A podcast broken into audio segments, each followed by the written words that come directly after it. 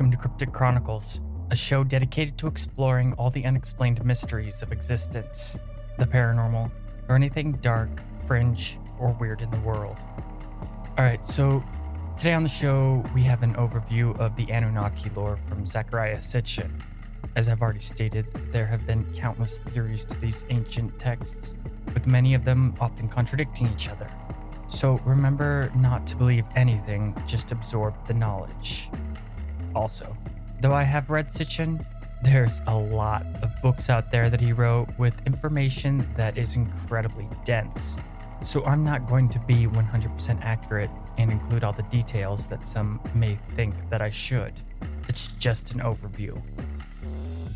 In earlier episodes of this series on the Nephilim, we discovered that there were two generations of Anunnaki. The original ones, who are analogous to mythological figures all over the world, Anu, who is basically El, Kronos, Yahweh, etc., and that they had offspring, who are analogous to the Elohim, angels, the Greek pantheon. And then Anunnaki had children hybrids with humans, the giants, Nephilim, or Igigi. And eventually, their first go around ended in a cataclysm slash flood that put a reset button on human civilization with many of the early human civilizations, such as Sumeria and Egypt, guided by the knowledge from the survivors.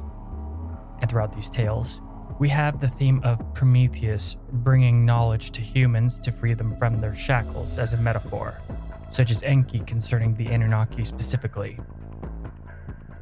And remember, I'm not trying to tell any absolutes or say that all that I say is facts at all. I can't really express that enough. So please, no need to be rude to me or to send me like emails that I'm stupid and this and that and this is this and that and that and you should know this and blah blah blah blah blah. Like I don't care. I'm not trying to prove anything to anyone. I'm just covering lore. If you're offended or shaken by anything I say on this show, it kind of just means that you're naive and easy to manipulate. So grow a pair and let your imagination maybe have some fun once in a while. Things don't have to be black and white and categorized into little boxes. Because in the end, the vast collection of all human knowledge is just a grain of sand on the beach. So, in this episode, let's just dive into the Sitchin stuff. And remember to never believe anything you hear and only half of what you see. So let's get into it then, shall we? It's time to get weird. I'm your host, Tim Hacker, and you're listening to Cryptic Chronicles.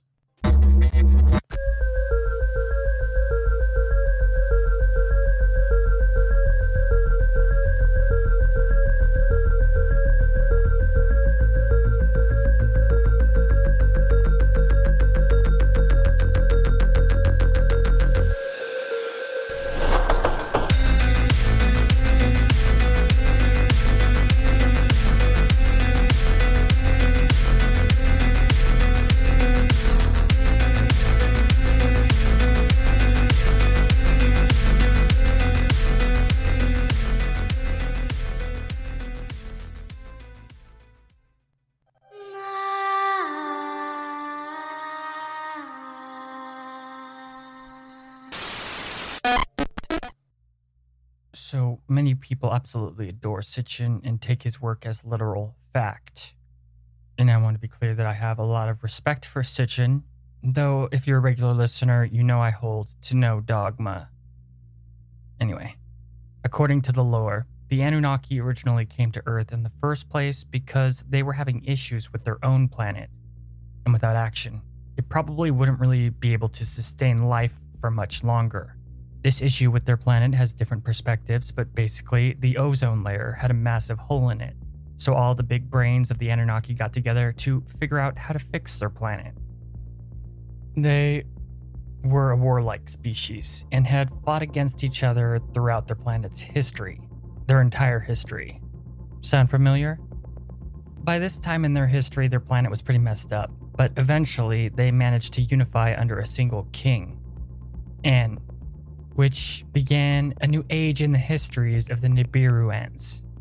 And in this new age, it became pretty obvious that their planet lacked the resources that they needed to create the tech to fix their planet, Nibiru. They needed minerals not really found on Nibiru, specifically gold as the main mineral that they needed. They had the technology to grind it down into a spray and uh, mixed it with other scientific chemical concoctions, and they utilized this to fix their ozone layer. But the amount that they needed to spray into the atmosphere at the level required was just not on the planet. They'd need a massive amount of this mineral, not really native to their planet. And I know what some of you might be thinking, and I'll answer your question really quick just so you don't have to go look it up. But yes, gold is classified as both a mineral and a metal. But still, by this time in their their their history, the Anunnaki on Nibiru were ancient and highly advanced, far more advanced than we are presently. However, there are many unique aspects not only to the civilization, but the planet as well. Nibiru is on a bizarre orbit around the Sun, unlike any other planet in the solar system, and is many times the size of Earth, and is pretty much unlike most other planets in the cosmos. It is far larger than Earth and has a strange atmosphere and internal heating that allows it to remain habitually further from the Sun than most normal planets while still maintaining life. But the planet wide volcanoes that sustained their planet's unique atmosphere were becoming less and less active because of the planetary damage. The planet itself only gets close every so so thousand years. I mean, uh, close to Earth. But the Anunnaki discovered a planet highly rich in minerals they needed right in their backyard, which was very convenient. But then all of a sudden, before a lot of uh, the stuff they needed to do to fix Nibiru was really getting going.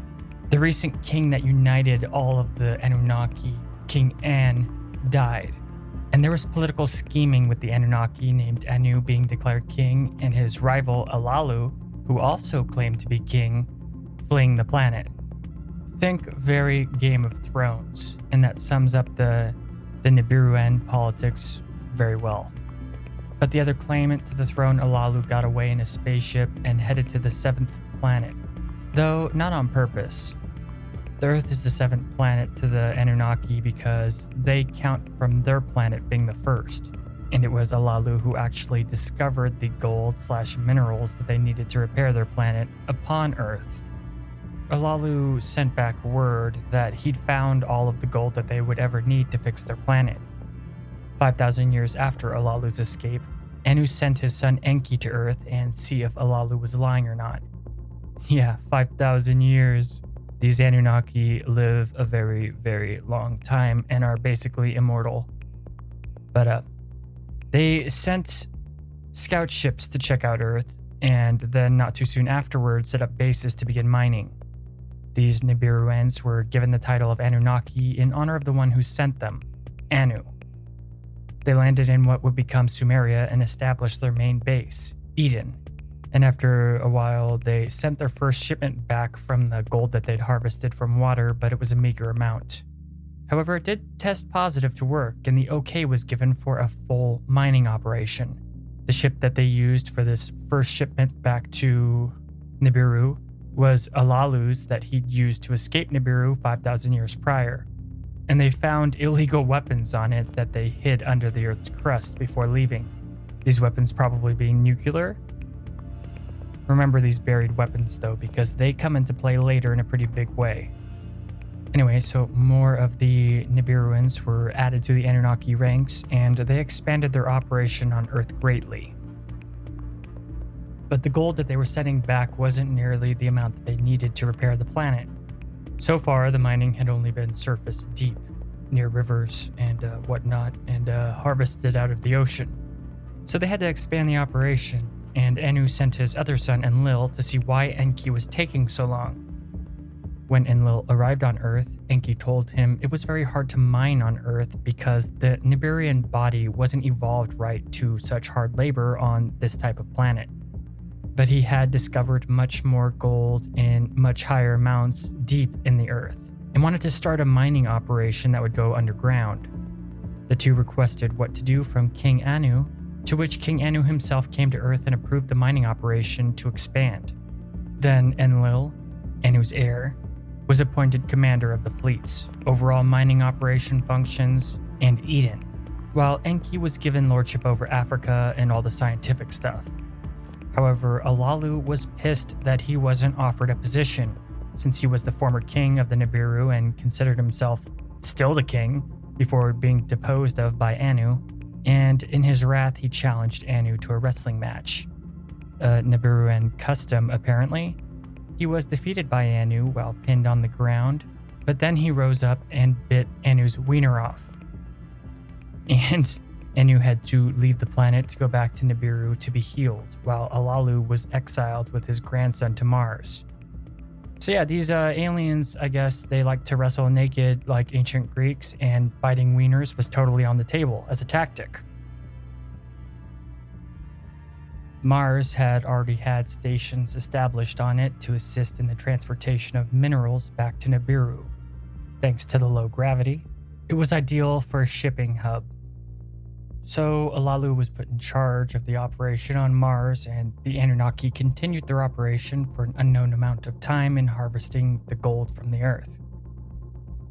Eventually, though, the Anunnaki miners started to get pissed. Back on their home planet of Nibiru, they had a year around consistent temperature. Not too hot, not too cold.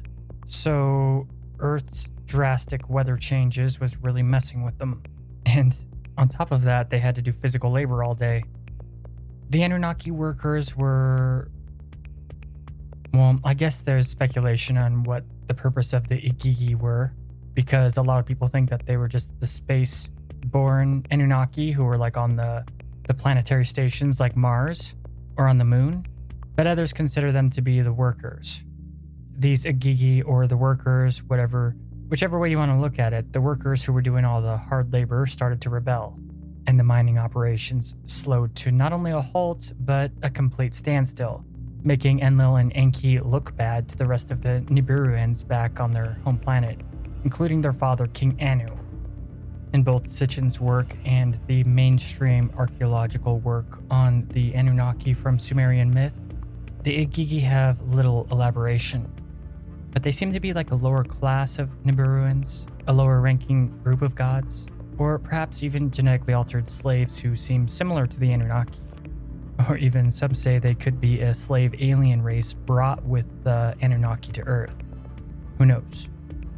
In any case, the Wiener biter Alalu's grandson on Mars gains the support of both the Igigi on Earth and Mars in a revolt, and Anzu moves to take over the Earth and kill the sons of Anu, both Enlil and Enki. And so the War of the Olden Gods began. The war was devastating and nearly wiped out all the Igigi, but the warriors of Enlil were victorious. However, without a workforce, the Anunnaki were forced to work the mines, which they did for 40 days before rebelling as well and refusing to mine any longer. They begged Enlil to figure something out, but he refused to do anything about it. And this is when Enki offered to create a worker from the native species on the planet, the primitive ancestors of humans. Though Enlil refuses, it is taboo to genetically alter the natural evolution of native species with sentience on alien planets in the galactic community, apparently. And Earth actually was well known in the galactic community with many visitations over the eons from other aliens. However, Nibiru needed gold, and the Anunnaki were looking they were looking like they were in pretty bad shape at the moment. The home planet was suffering greatly as their oxygen supply was slowly running out. So, in the end, despite whatever rules and regulations other aliens in the cosmos all followed, it was put to a vote and concluded that the primitives would indeed be elevated to become the servant race of the Anunnaki. The Homo erectus were captured and experimented on, with many prototypes being created by Ninmah and Enki. But the Homo erectus were very similar to the ancestors of the Nibiruans from their ancient past, so they were already kind of genetically compatible. Thus, the genetic tampering worked well and uh, the DNA spliced extremely efficiently. There were, of course, many defective hybrids made, including human animal like monstrosities, which is where our legends of things like the Minotaur, harpies, or any like human animal animal hybrid monster. This is where those legends come from because the Anunnaki actually kept them around as pets, in a way.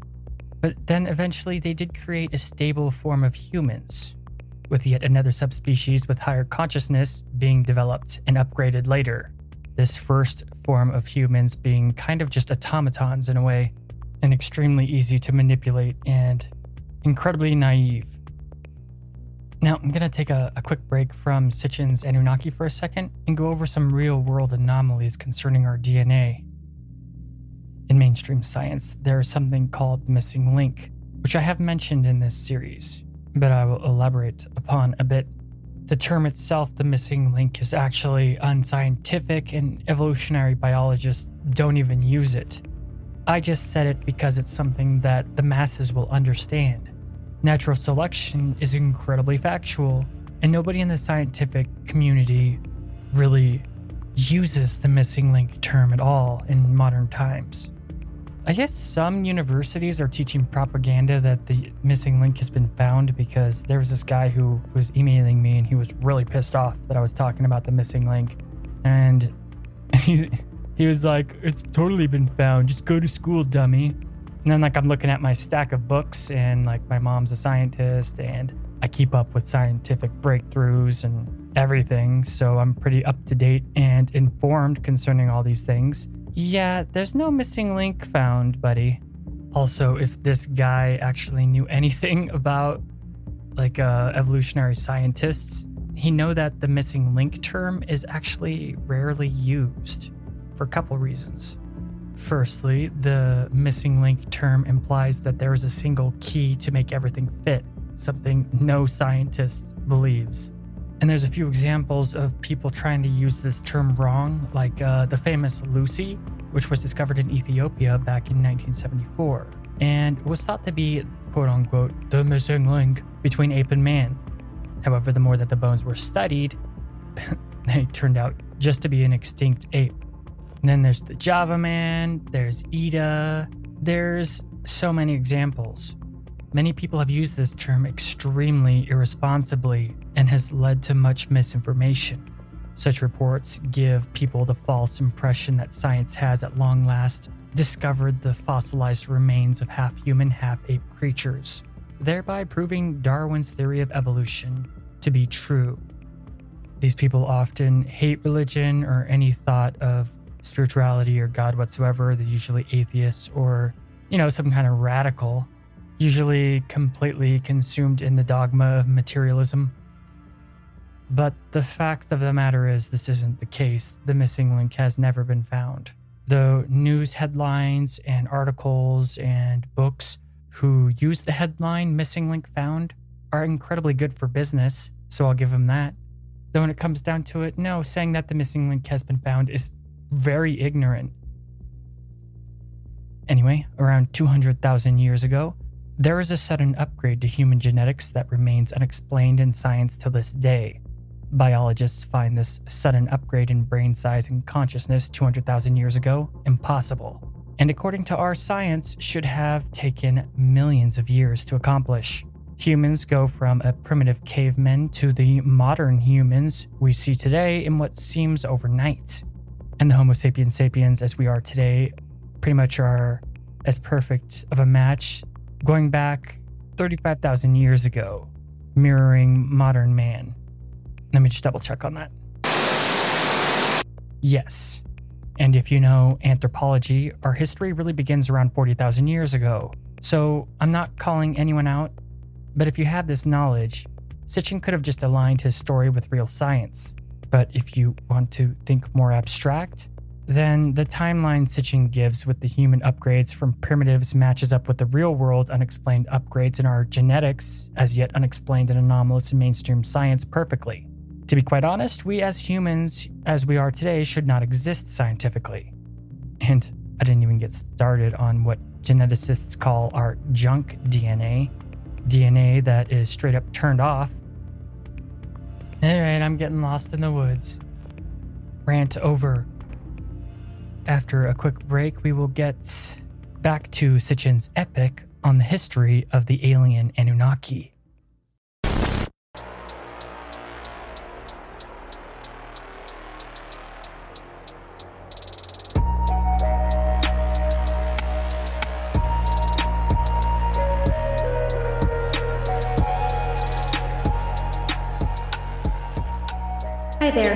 Listening to Cryptic Chronicles.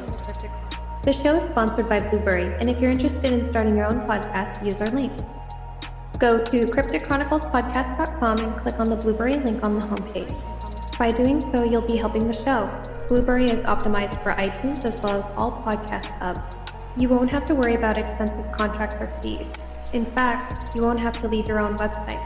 You'll have your own RSS feed and no third party sites. Try it for a month free by going through Cryptic Chronicles. Also, if you're a fan of cryptic content, please support the show on Patreon.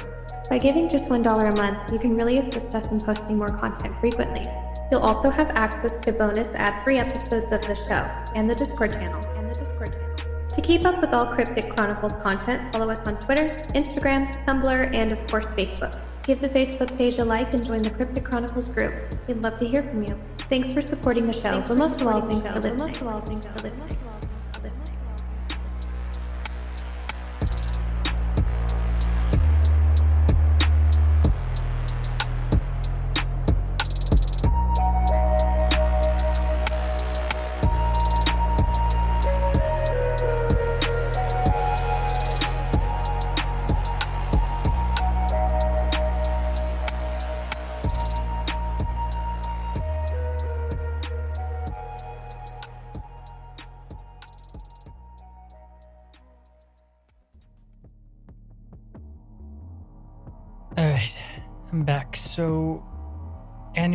King of Nibiru, believed in genetic purity.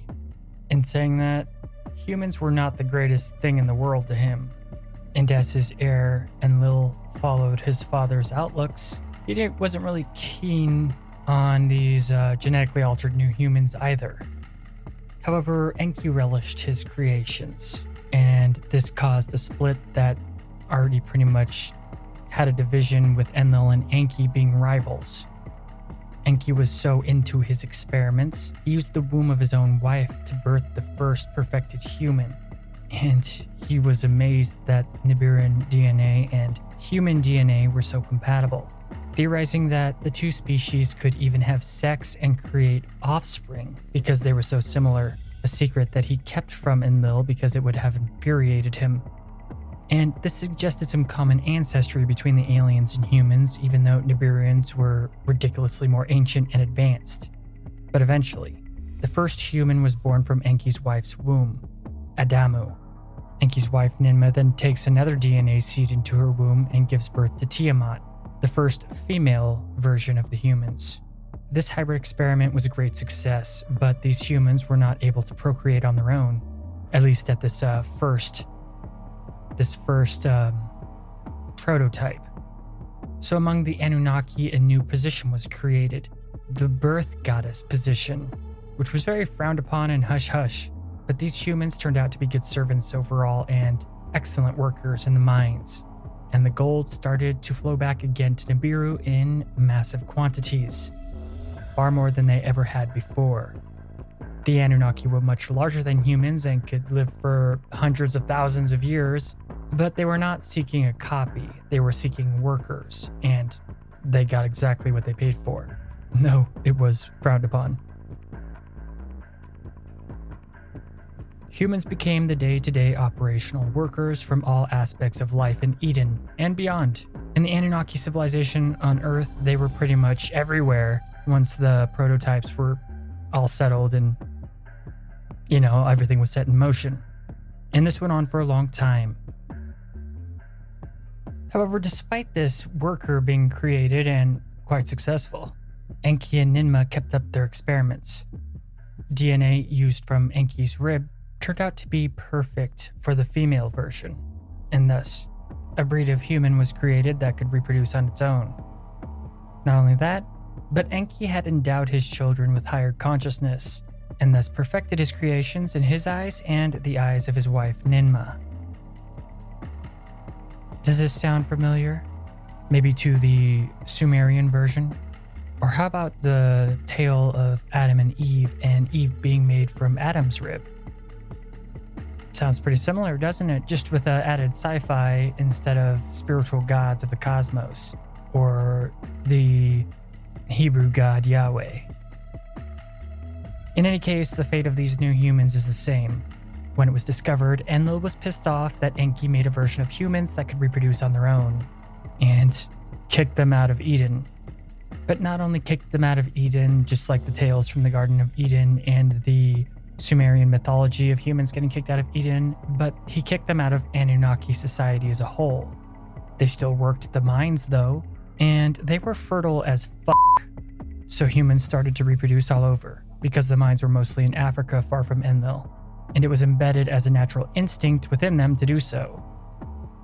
But despite their exile, they did slowly weasel their way back into Anunnaki society and basically fully took over the mining duty in Abzu, the main mining facility. And later, Enlil and Enki visited the moon to build a new spaceport. Enki was always kind of bitter that he was second to Enlil, even though he was the firstborn, but just born from an illegitimate mother. And in this new base on the moon, Enki promises the administration of it to his son Marduk, who will come into play in a much bigger role later. But Marduk is Enki's son and has pretty much always been present with him during this entire narrative. However, when the space station was complete, Enlil quickly insults Enki by giving command of the station to his own son, Utu, which makes Enki not like Enlil even more, making him pretty rebellious towards Enlil and looking for ways to piss him off. To which Enki had a lot of ideas. The rest of the Anunnaki didn't know that they had compatible DNA with the humans that he created, they didn't know that they could create offspring if they really wanted to with these human hybrids, but Enki knew.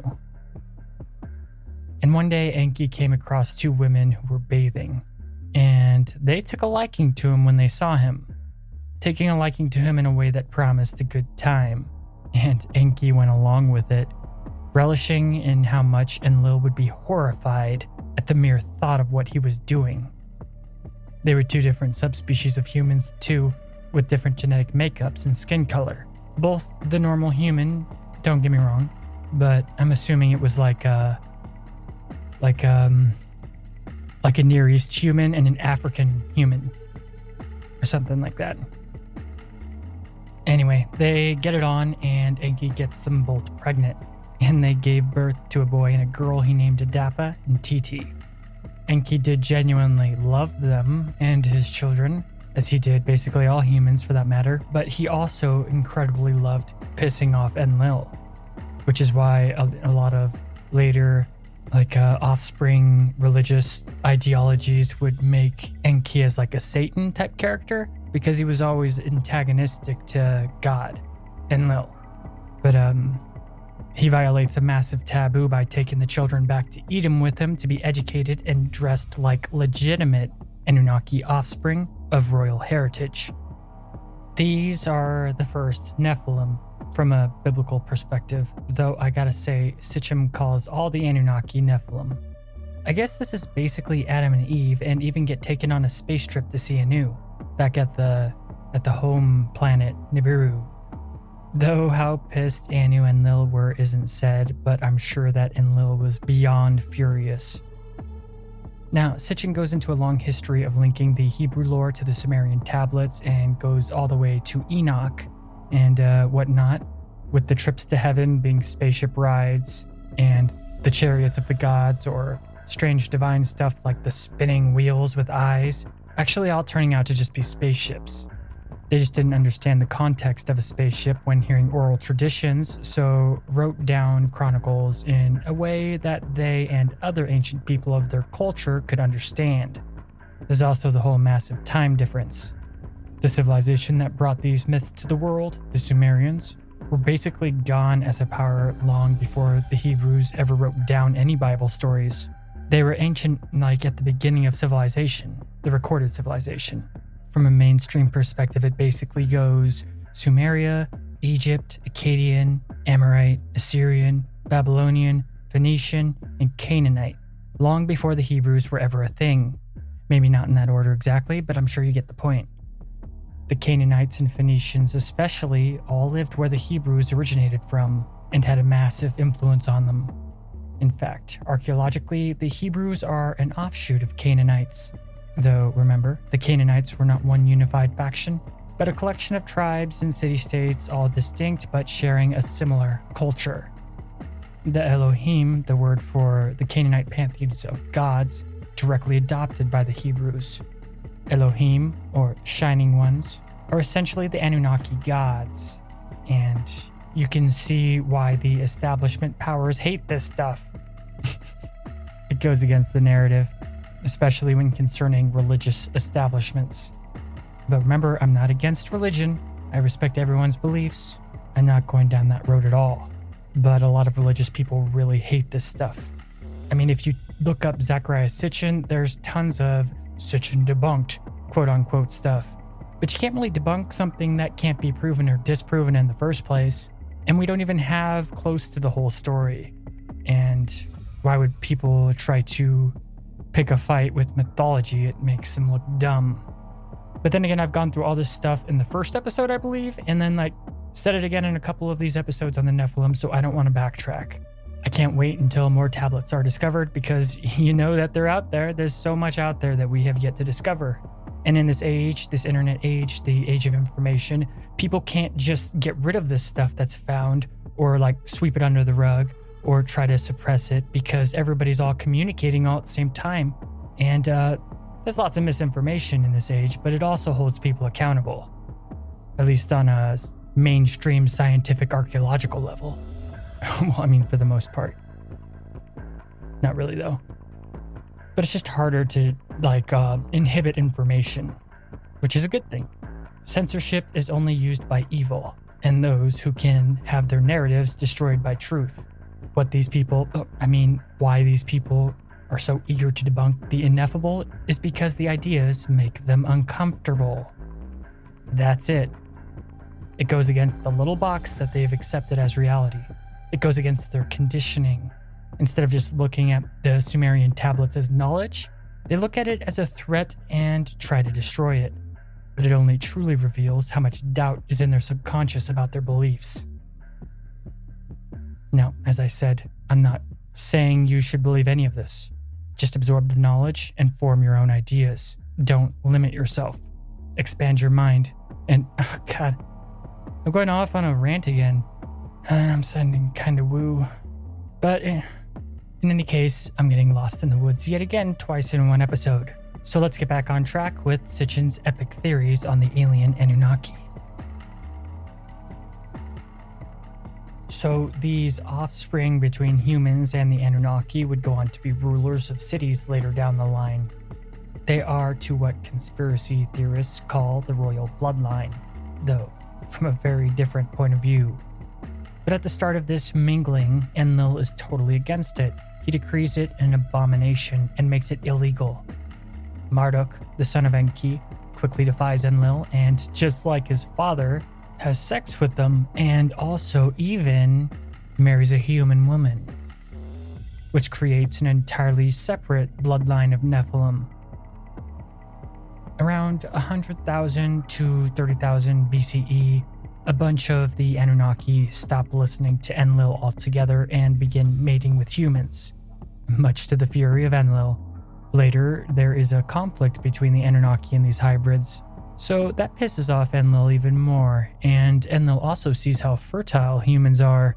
With their shorter lives, they breed far more eagerly than any Anunnaki, and we're quickly covering the planet.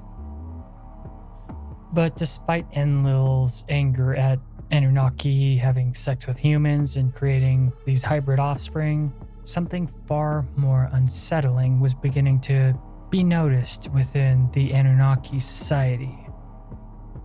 They were aging, aging noticeably, something normally so slow it was basically unnoticeable to them. There were elixirs back on Nibiru that could fix them up, but that stuff was not around on Earth. But when it was approaching, the Anunnaki began to talk about returning to Nibiru to stop or fix their aging. However, one of Enki's sons, Nergal, reported that there were issues with the polar ice caps on the planet, and that soon when Nibiru returned, it would completely destroy them and cause waves to consume the Earth. So, ships from Nibiru were sent to evacuate the Anunnaki, and among them came the mysterious Galzu, who informed the oldest Anunnaki who have been on Earth that returning to Nibiru would mean certain death for them. And he claimed that this message was sent by Anu himself, the king of Nibiru, and their father. They'd been on Earth for too long and it had unforeseen harmful effects on their bodies that were evolved for an entirely different planet. For the time being, they did not know how to cure this uh, this aging issue and had to be trapped on Earth because if they left or went back to Nibiru, they would die, according to Galzu. They'd used gold to block the radiation on their home planet to fix the atmosphere, and indeed, gold really does have properties that block radiation. It's used in all space shuttles, and they would need to find some similar solution for themselves, and they thought that gold would be the answer, but Galzu convinced them to stay on the planet. And Galzu also convinced them that he was a prophet who had powers and was also called the Great Knower, one of the chosen servants of the Creator of all. Which I guess is God, but I don't know. It gets pretty weird. And by this time, humans have diverged into four distinct racial groups, all in different areas of the world. Enlil saw this adaptation and thriving as a threat. He was already pissed off about humans being able to breed and think and then the Anunnaki started mating with them to create abominations, so he was pretty pissed off. Enlil was defiant at any thought of a human joining the ranks of Anunnaki leadership or the ruling class. He'd kill them all first. And luckily for Enlil, the planet Nibiru was in its orbit when it's uh, closest to Earth, which always causes issues, and Anu confirmed this with the scientists on Nibiru predicting the ice sheets at the North and South Pole melting, and this would cause the entire planet to be covered in water. But even though they were stuck on Earth now, the Anunnaki did have bases underground, on the moon, Mars, not to mention a whole fleet of spaceships in orbit along with an orbiting space station. So Enlil figured that he'd just take the Anunnaki and leave without telling the hybrids and the humans and uh, just let them get wiped out. To which Enlil immediately ordered to make this happen, having all the gods swear to follow through and keep it secret. Even Enki was sworn to this plan on pain of death, to which he obeyed. but not really, and planned to save his children. The mysterious Galzu also assisted in saving humanity from the shadows. Galzu came to Enki in a dream and gave him directions on how they could save humanity. When Enki awoke, he knew that Galzu was much more than he seemed. To dreamwalk was quite a feat of the Shining Ones, but Enki got to work in saving his children. Many Anunnaki looked at humans as their children, though, not just Enki and Ninmah. And to keep his oath, Enki cheated. He uh, talked to the wall in the at the home of a righteous man named Crap, what's his name? Hold on a sec. A man named Ziusudra's house, who happened to also be Enki's Nephilim son. He talks to the wall of the house, and this Sumerian Noah overhears Enki talking about a tablet that had been given to him by the mysterious white haired Galzu, and where to find it, and to follow its instructions, and a certain number of chosen to take with him. It gave instructions to build a submersible craft that would survive the cataclysm, and Enki and Ninmah would find them when it was over, in which the two Anunnaki would get back to the lab and replicate their children and animals and other life forms on Earth. So I'm pretty sure that this tablet thing was like a. Sitchin portrays it as like a. Like a. God, can't think right now. Like a hard drive that stores data of DNA that can be replicated. This version of Noah follows the plan, and as Nibiru came close, the earth began to shake and lightning lit up the skies and, you know, cataclysm stuff. The ice caps melted, and the Anunnaki watched as it all went to shit. Kind of like a sports event, all watching it from space, with Enlil probably rubbing his hands with malicious joy. For 40 days and 40 nights, the earth raged with the deluge destroying the Grand Anunnaki cities and all but the Anunnaki themselves. Or so they thought. Enki and Ninmah buried their records and computer programs deep in the Iraqi soil. They prepared genetic banks of Earth's creatures to save from the coming flood. Male and female essences and life eggs they collected, of each kind two by two. They collected for safekeeping while an Earth circuit to be taken. Therefore, the living kinds to recombine the day the deluge they waited.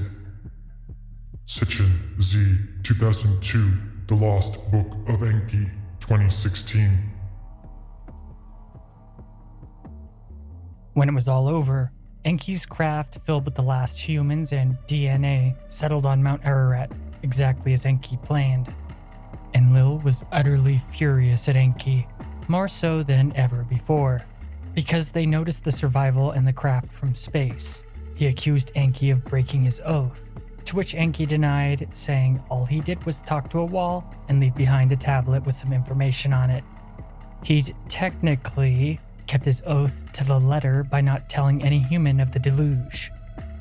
Shit was starting to get real, real quick, and looked pretty dark until Enki revealed to Enlil that the man in the craft was his own son that he loved very much.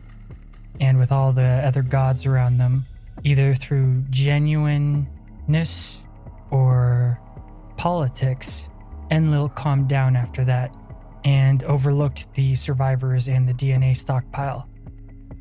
Though Sitchin has a different theory on why Enlil relented on his bloodlust to kill all humans, the Anunnaki were in contact with the Nibiruans on the home planet, and it turned out that Nibiru was kinda slowly going off track, and that the interaction being so close to Earth once again damaged the planet's atmosphere in the same manner as it was damaged before. Which meant that Enlil once again needed miners and to start the gold shipments back up again at full force back to Nibiru. All the work that they'd done in fixing the atmosphere from the radiation and whatnot, all of that had been destroyed. And the ancient home planet was once again in peril. So Enlil, getting orders from King Anu, was secretly very happy at Enki's treachery, because it saved him a lot of trouble. It turned out that he actually had a need for these humans, so Enlil commanded Enki to get to work and bring humans back in full force, as well as everything that they needed to prosper and grow. And we'll continue after a quick break. You're listening to Cryptic Chronicles.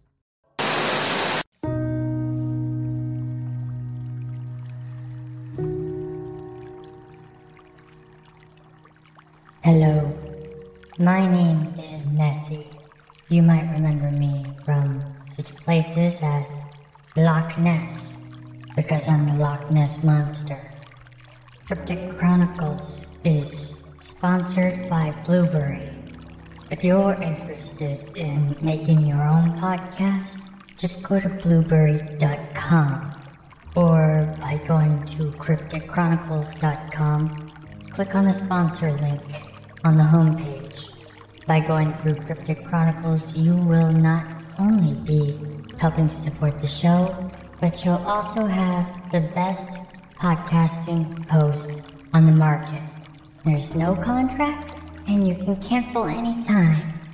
You'll have free 24 hour tech support, syndication with your own RSS feed, as well as a plethora of other goodies that only professional podcasters use. There's no third party sites to log into. Never leave your own website. You remain in control. All you have to do is produce your podcast, write your blog post, and then publish with 29,000 plugins to pick from. By going through Cryptic Chronicles, you'll have one month free of the best podcast statistics, as well as one month free of the best podcast hosting. So go through our sponsor, Blubrry, today. And if you can, visit Loch Ness, because I am very hungry.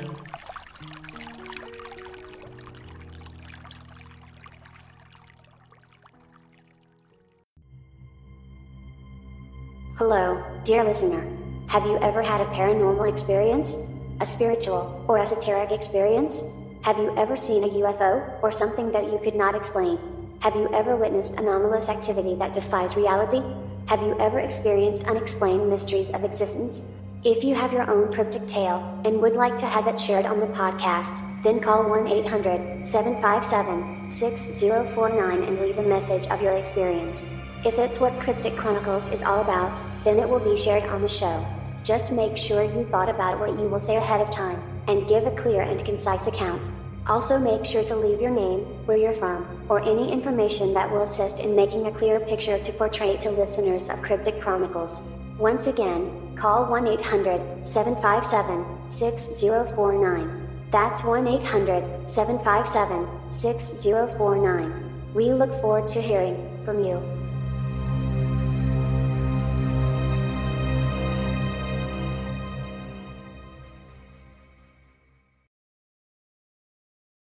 I'm back. Okay, so the deluge after the deluge is like a whole another chapter concerning the Anunnaki.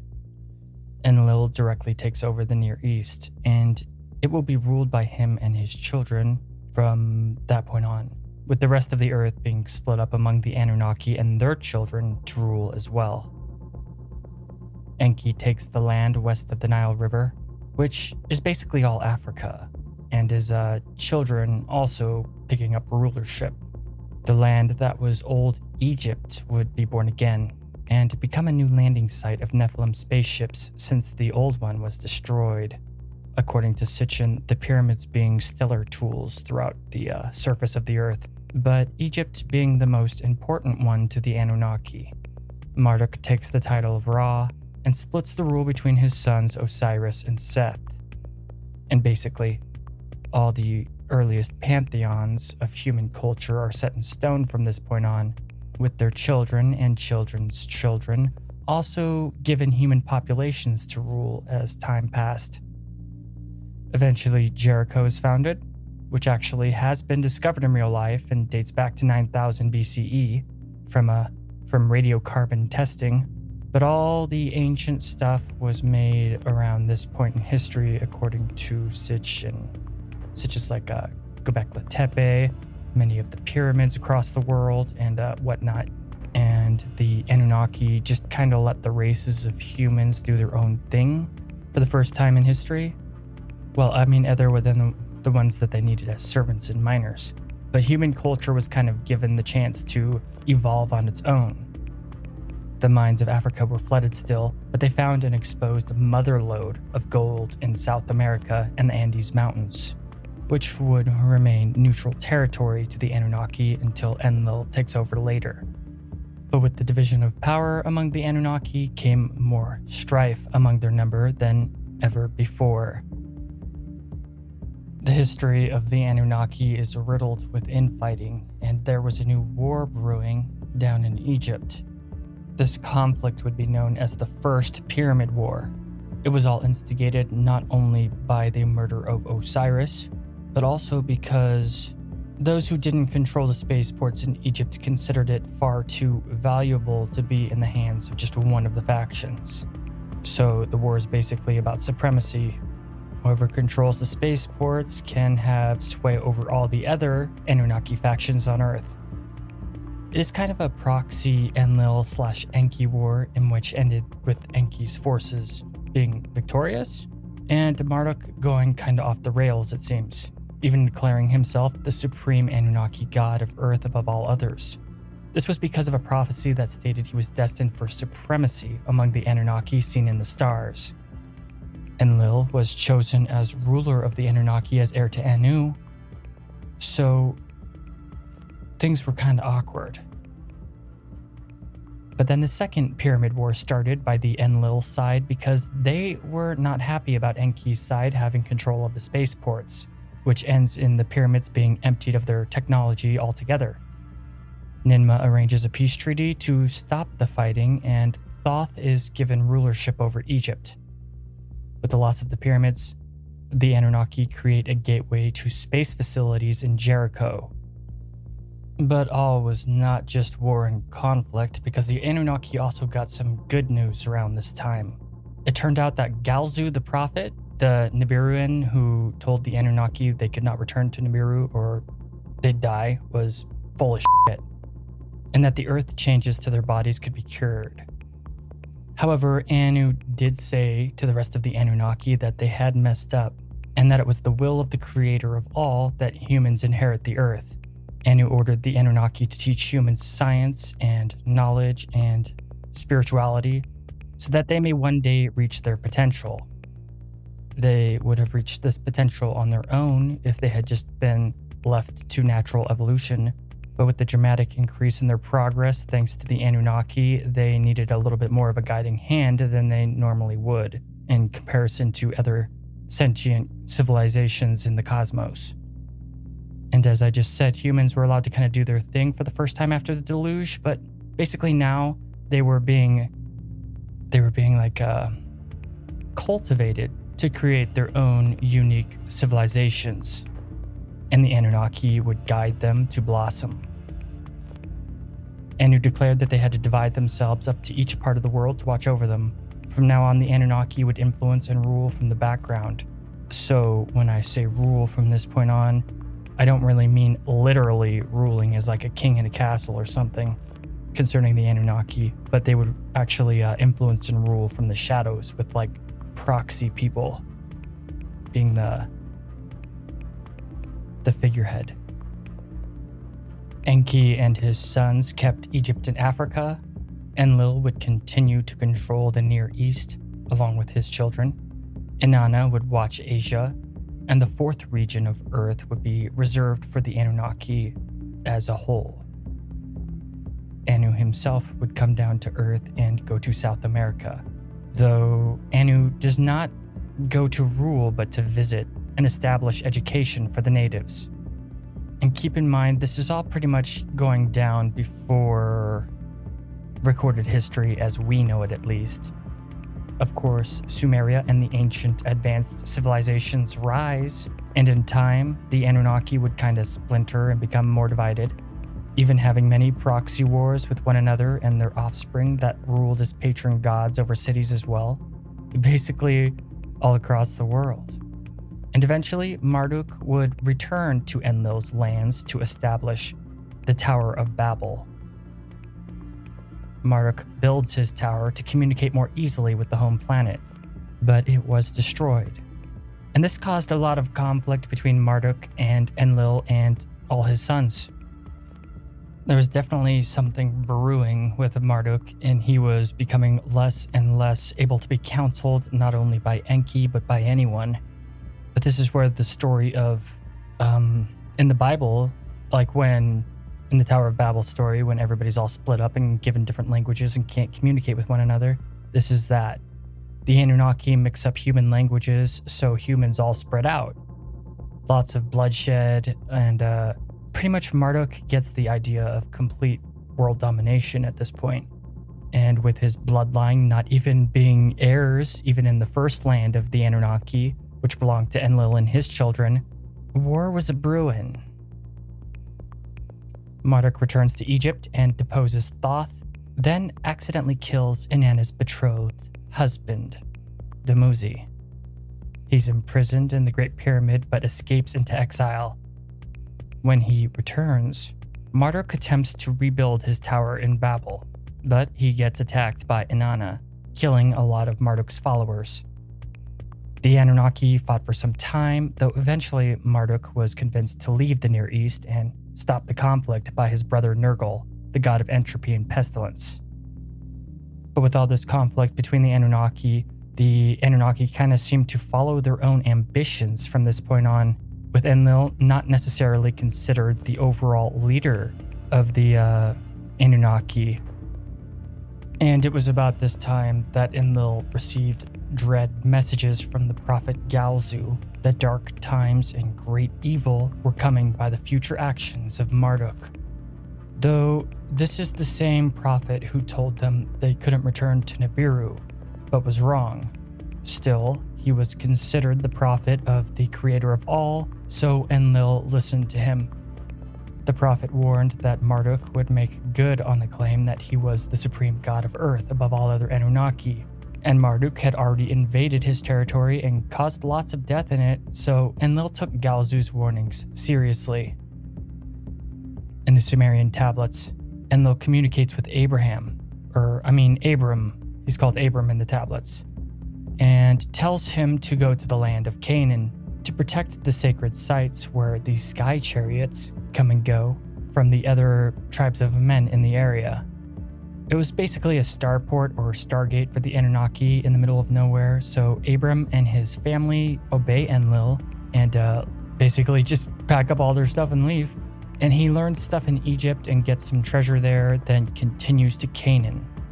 When Abram and his family got there, they thought the land was kind of shit and they couldn't really keep flocks or work with it.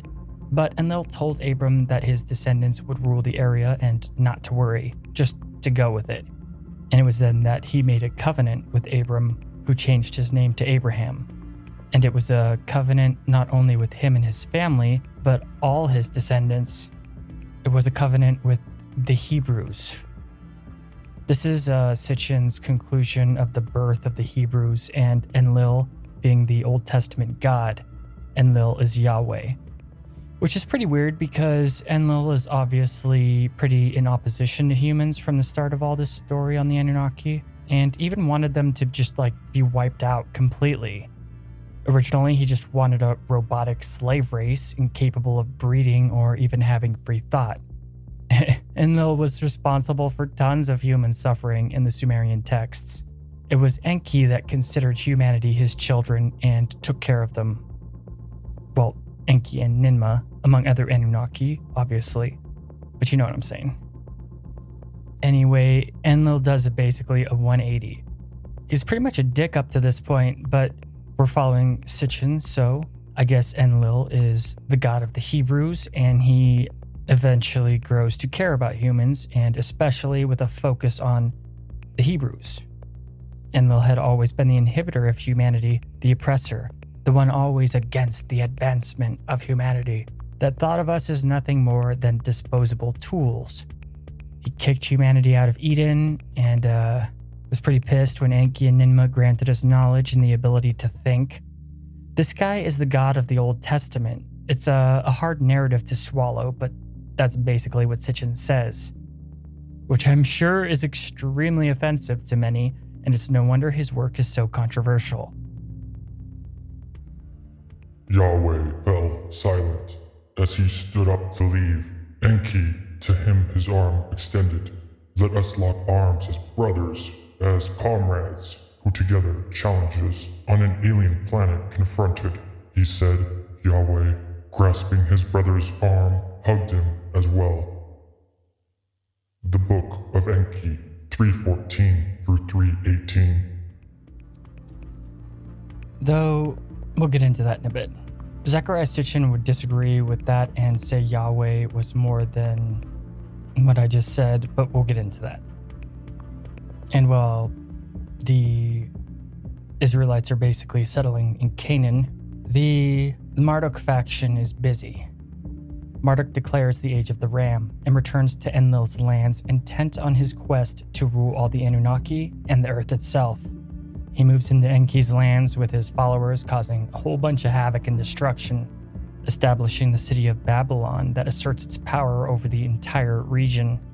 Though his goal of capturing the starport in Sinai was leaked by spies to other Anunnaki, exactly like Galzu had told Enlil in his dreams, the Anunnaki came together in a council for the first time in a long time.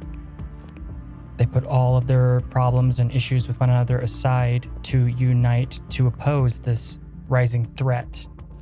All the Anunnaki and even Marduk's brothers all shared the opinion that he had to be stopped once and for all. Only Enki voiced dissent, reminding them of the destiny prophesied that Marduk would rise to prominence, and there was nothing they could do about it. But the Anunnaki decided to use the weapons of war left by Alalu Remember from the beginning of this story, the, the wiener biter, how he had weapons of terror that they buried under the earth.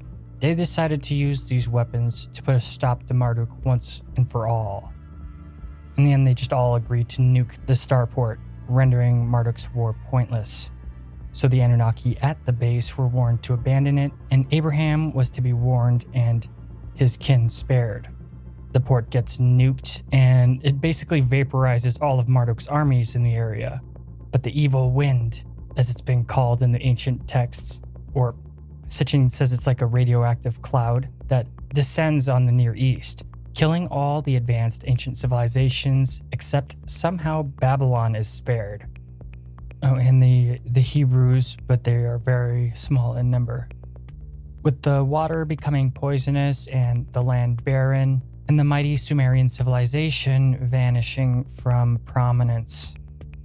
However, somehow Marduk's home of Babylon was completely spared, which made the Anunnaki question their actions, and perhaps the prophecy of Marduk's rise was true.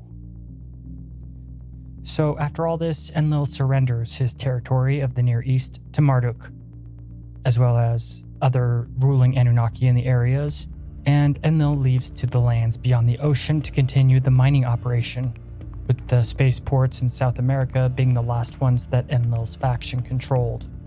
At this time, Enki finds a scribe named, hold on, let me try to pronounce this correctly. Endu.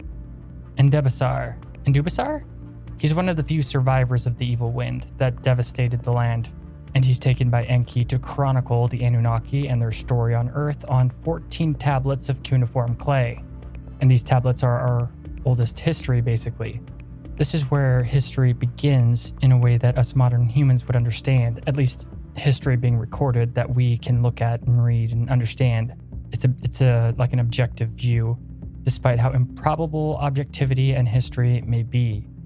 Society slowly reforms itself in the Near East, and the Hittites eventually come in and control Anatolia, as well as lesser empires, now unopposed, spread out in the territory, and the dominance of the Age of the Bull begins. I guess. There's a lot more infighting among the Anunnaki and more breeding with humans, and for the most part, the Anunnaki pretty much play background roles Marduk indeed rises to supremacy and dominates the Near East religions to the point that the world almost became monotheistic. Marduk would be adopted by other cultures too, becoming a variety of different names. But, you know, the Hebrews obviously grow, they become the Israelites, and the world kind of falls into place as we know it in ancient history from this point on. So I could go on with the tedious detail, but that basically sums up Sitchin's work. It's kind of anticlimactic because the Anunnaki just start leaving Earth altogether in 500 BCE, though not all of them. There's many of them still here, and it's all kind of a cliffhanger. Enlil and Enki did go to South America and had tons of influence over there. A lot of their gods are supposedly representations of the Anunnaki. But this episode is a crude but I think it's a decent overview of the entire mythology of Sitchin. When I was first reading his books, I constantly thought, well, does Sitchin say that the Shining Ones will come back? Yep. He even wrote a book dedicated to the end of days called, hmm, go figure, The End of Days. Though, as a spoiler, the apocalypse is not the planet blowing up or anything like that, everybody dying. It's more the veil being lifted from our eyes as a species. Only a select few are capable of shining or finding higher consciousness, tapping into the spark that Enki gifted to us because it's actually pretty hidden within us. The apocalypse is when we become like Enki and how he intended us to be all along as a whole, not just a select few who discover how to see through all the bullshit and social conditioning. In the book, Sitchin states that a lot of modern dogma politics, religion, mainstream media programming. It's all just a form of control. And the Anunnaki don't have to wait until Nibiru comes back. He specifically corrects this assumption. Early on, they did need space travel directly from uh, Earth to Nibiru when the planets were closer aligned in their orbits around the sun. But they did eventually install the technology to travel through space time in an instant if they really wanted to through gates. They don't have to wait till Nibiru is close to come and go. They had at one point, but that was eons ago, hundreds of thousands of years in the past. However, he also states that he doesn't have all the answers about it, like anyone worth their salt would actually say. One of the best ways to tell bullshit is if somebody is saying that they have all the answers and know all the stuff. Obviously. Now let's analyze a few of the things about Sitchin's work because, like anything, it should be scrutinized and analyzed, not just accepted at face value. Like I've said already, don't believe any of this, just absorb the knowledge. These tablets are the source of 90% of the mythology and religions across all human history and are worth knowing since they are so key to human heritage. There are many other tablets from various times in Sumerian history and the surrounding cultures that have yet to be discovered, but these ones are the most important in our modern age. First of all, one thing to remember is that Sitchin was uh, raised as a very devout and religious youth and grew up going to Jewish school. In fact, his curiosity of the Anunnaki was spawned from asking in class why they said giants instead of Nephilim in the Bible. Because he was used to reading a different translation of the Torah, aka Bible, that was more accurate, and he wondered why the words were changed in that version that he uh, had to read at school. But Sitchin was told to shut up and don't ask questions. Just go with it and listen to what you're told. Which had the opposite effect on Zecharia Sitchin and generated his lifelong quest to discover who the Nephilim were, that he wasn't allowed to learn about, much less talk about. And I gotta give it to Sitchin, he remained devout and religious till his dying days, despite all his discoveries that uh, paint a very different picture than mainstream society will ever be ready to accept anytime soon. But like any person stuck in the dogma of any sort, Sitchin had knowledge filtration and confirmation bias, which lead to much of his conclusions being skewed. He wanted to work around the alien stuff and still connect it to the Bible as much as he could. So while there is a lot of gold in his work, there's a lot of useless lead too. This is just my opinion, by the way. I probably should have stated that at the beginning of these conclusions at the end. But as an example, he was indeed asked who Yahweh was and would refuse to connect it to its obvious analogy Enlil. Something basically everyone else who's ever gone over his work has done. However, Enlil does chill out a bit in the tablets after the deluge and no longer openly oppresses humanity. So there's that. There's many aspects of his work that is correct. I'm not trying to debunk him. And as I'm sure you noticed, there was an uncanny similarity to the Sumerian mythology I talked about in the previous episode. But still, let's critique a couple of things and see if they are true in our real world, everyday life that's uh, backed up by legitimate sources, such as Planet X, the notorious Nibiru. I have read some of the wackiest shit I've ever read from conspiracy theorists about the the planet X, which a lot of debunkers will openly say is bullshit and that there's no other planet in the solar system that we haven't discovered. Now, is that true? Well, the science behind that would surprise you. Scientists have indeed found evidence to suggest that there is another celestial body out there through mathematics and more evidence comes from six Kuiper Belt objects that zoom around the sun on an elliptical path that all point the same direction, even though the bodies are moving at different speeds with a 30 degree tilt downward relative to the other planets in the solar system. You may not understand what I just said, but the odds of that being random are 0.007. So, the only real thing other than them doing this randomly is something influencing their unique orbit, since things just don't work that way without gravitational influence. It also means whatever is influencing these belt objects has the same wonky orbit, different than the rest of the celestial bodies in our solar system, just like how planet Nibiru is said to be, at least in Sitchin's work among many others. But uh, it can also explain the wonky orbits of two dwarf planets discovered back in 2003 in the belt, who share the same tilt and whatnot. The orbit of this unknown celestial body has been mapped out with mathematics, but we have no idea where it is in its orbit.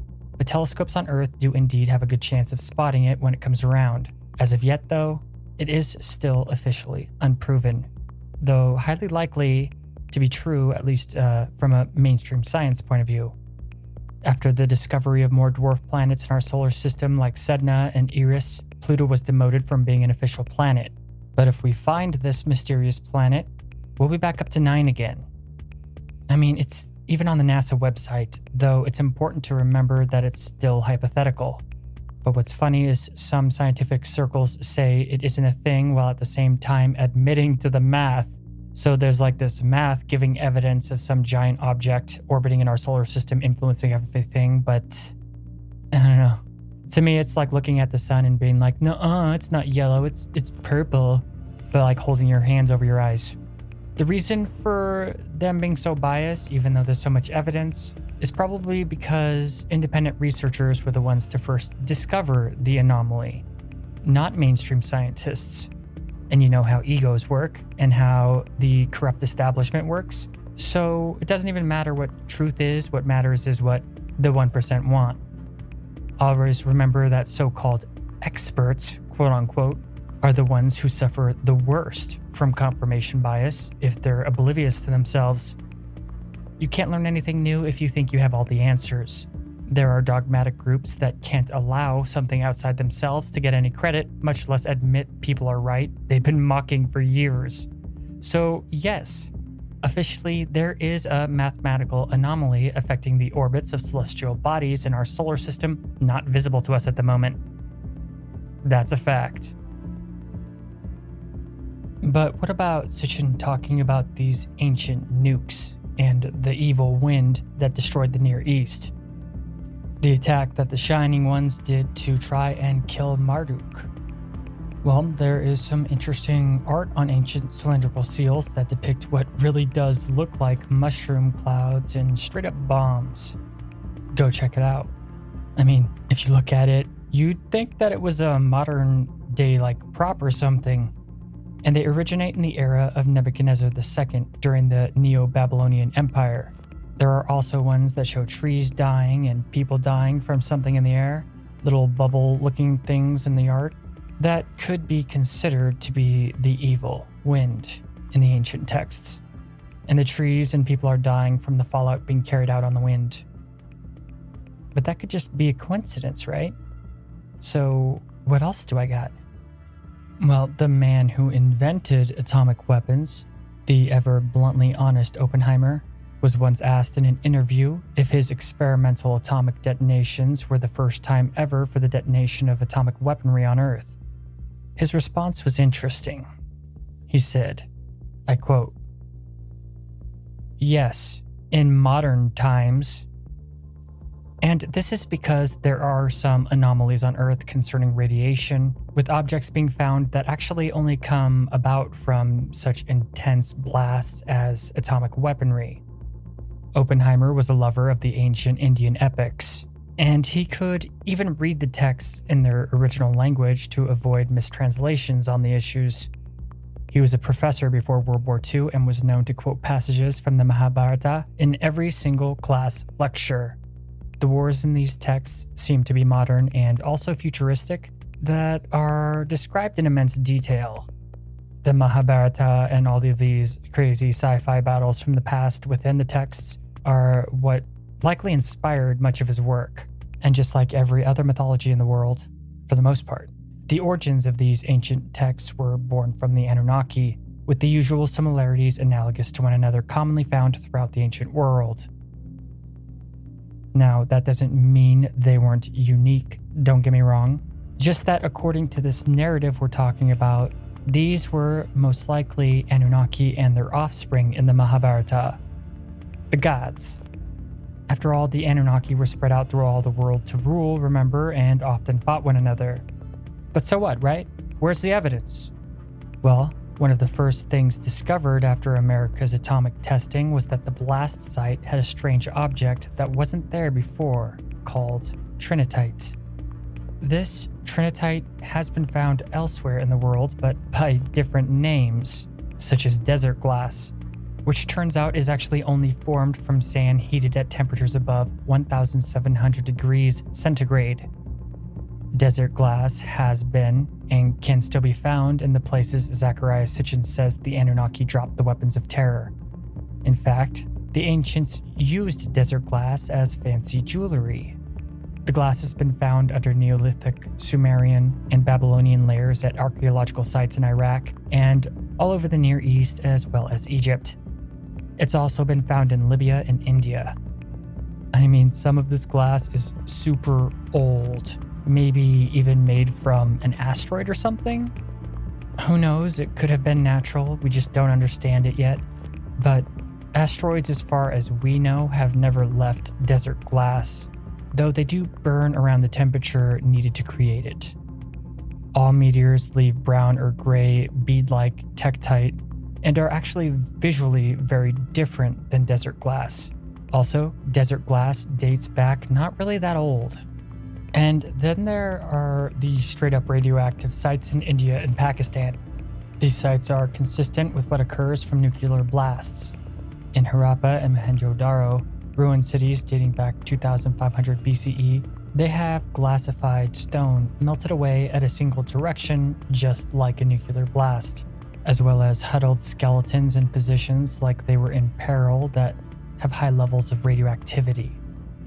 so, yeah, there is a decent amount of evidence that could support Sitchin on the weapons of terror used in ancient times. These anomalies remain unexplained and are pretty hush hush in the mainstream world.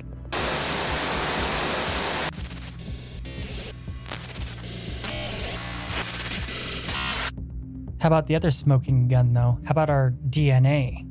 I mean, according to Sitchin, weren't we made in a lab? If humans are hybrids with aliens, then wouldn't there be some kind of evidence in our DNA itself to suggest that there might have been some tampering? I mean, earlier in the episode, I did briefly talk about our sudden upgrade in DNA that is unexplainable to science that appears to have happened all at once around like 200,000 years ago or so, as well as the anomalous junk DNA that we have, which seems to just be turned off, which could be turned off through genetic manipulation or who knows. These turned off DNA strands could mean a multitude of different things. I'm not going to get into because it would take forever to try and explain. But it could mean that these genes were turned off to cause us to age faster or to limit our level of consciousness. This is analogous to Enki giving us more DNA activation than Enlil wanted. Scientists like Dr. Bruce Lipton even state that our thoughts themselves can turn on and off certain genes that influence our entire psychological makeup, as well as physical bodies. So, though there is no objective proof aliens mess with our DNA, it is completely possible theoretically. Oh my god, look how long I've been recording. So, I'm going to stop here, or this episode will go on forever. My point isn't that any of this is proof for Sitchin, just that this evidence should raise some eyebrows that something's going on here and that anomalies are very real. And I want to know who this Galzu guy is that keeps showing up. I have asked other people, and they say that he's a representative of like the Galactic Federation. So I guess there's plenty of weird ways to look at it if you, um, I don't know. I mean, it's obvious that to Sitchin, he's a prophet of the creator of all. But like I've said, Sitchin bent over backwards to try and fit in his religious narrative into his translations of the Sumerian tablets. So personally, I don't really find that reliable. He also makes the Anunnaki seem to be down with this creator of all.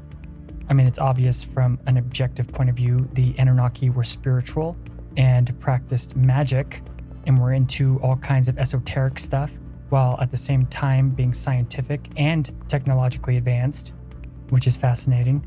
But he makes them religious to this creator of all, and they just accept Galzu as a prophet. I could be wrong, it has been years since I've read many of the books, but my analytical mind and my intuition says that there's something fishy there. I wish I knew cuneiform because then I'd go read them myself and see just who this Galzu is, or even if he's actually in the tablets. Because as far as I've seen in my research, The only people who talk about Galzu are Sitchin and people who have worked off of Sitchin's stuff. Anyway, I'm starting to blab again, so I gotta go before I don't ever end this episode.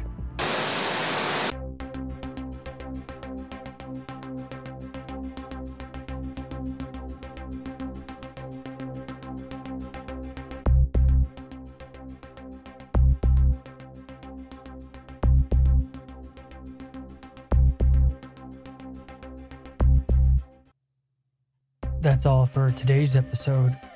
Cryptic Chronicles is filmed in front of a live studio audience in a black hole at the center of the universe. No eldritch horrors were harmed in the filming of this episode. Hey Anubis, Yes, Chronicler. why do mummies have trouble keeping friends? I. I do not know why. They're too wrapped up in themselves. Cryptic Chronicles is available on iTunes, Spreaker, Podbean, Google Podcasts, and pretty much all podcast hubs. You look for us, we'll be there. Do me a favor, please leave a good review wherever you listen to this podcast. Please do it. Please. If you do, it means that we will be best friends forever. And by best friends forever, I mean don't talk to me. But I also, also I mean, uh, like, yeah, let's leave a good review because that would be dope. And also, you'll be supporting the show, which means more awesome episodes like these more consistently. And also, make sure you support Alt Tech. Check us out on YouTube, of course, Cryptic Chronicles, YouTube, you'll find us. But also check us out on BitChute, Rumble, Daily Motion, Vimeo. We're to be any of those places. So, yeah, do it. Just do it. Do it. Uh, what's that? Okay, hold on. Just give me one second. Okay, right back. Oh, hey, Cthulhu. What's up? Oh, no way. Really? Ah. okay, I'll tell him. So that was Cthulhu, and he was telling me that if you want to not go completely insane with uh, cosmic horror madness, then you should probably support us on Patreon. It's the only way to keep your sanity, and it's the best way to avoid the Wrath of Cthulhu. Just go to crypticchronicles.com. At the top, you'll see the Chronicler's Vault. Click the thingy, do the stuff. It's uh, it's just Patreon, not complicated. At a buck a month, you can get uncensored and full versions without any stupid ads or anything, way before everybody else. You get the raw, best deal. Also, you get bonuses that are going to be coming and uh, all kinds of goody stuff. Also, you will have good karma and not go insane. So it's a bunch of good stuff there that uh, is objectively not bad, I think. Let's read a couple comments here. The first one from Chris Wedner. Wedner? Wedner? Hey, great show. It's very interesting to listen to when going to sleep. Cool, thanks, dude. And let's look here. Susan Brown says, I listen to you every day.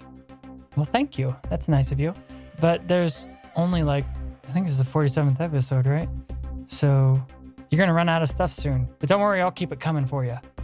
And last but definitely not least, let's go over the most handsomest, prettiest, smartestest, uh, coolestest people in the world to ever exist in the history of anything. My patrons. Thank you, John, the latest. You are super special, awesome, cool. Uh, Celestial Weavers, thank you. Alien X, thank you. Lorna Grubb, thank you very much. Paul, Paul, uh, Paul, thank you. Linda Gonzalez, thank you. Angie Allen, like usual, thank you. And Ashley, thank you. Looks like I lost some patrons, but I also gained a bunch. So you guys are awesome. And I'm gonna have plenty of goodies for you. I'm your host, Tim Hacker. Thank you for listening to Cryptic Chronicles.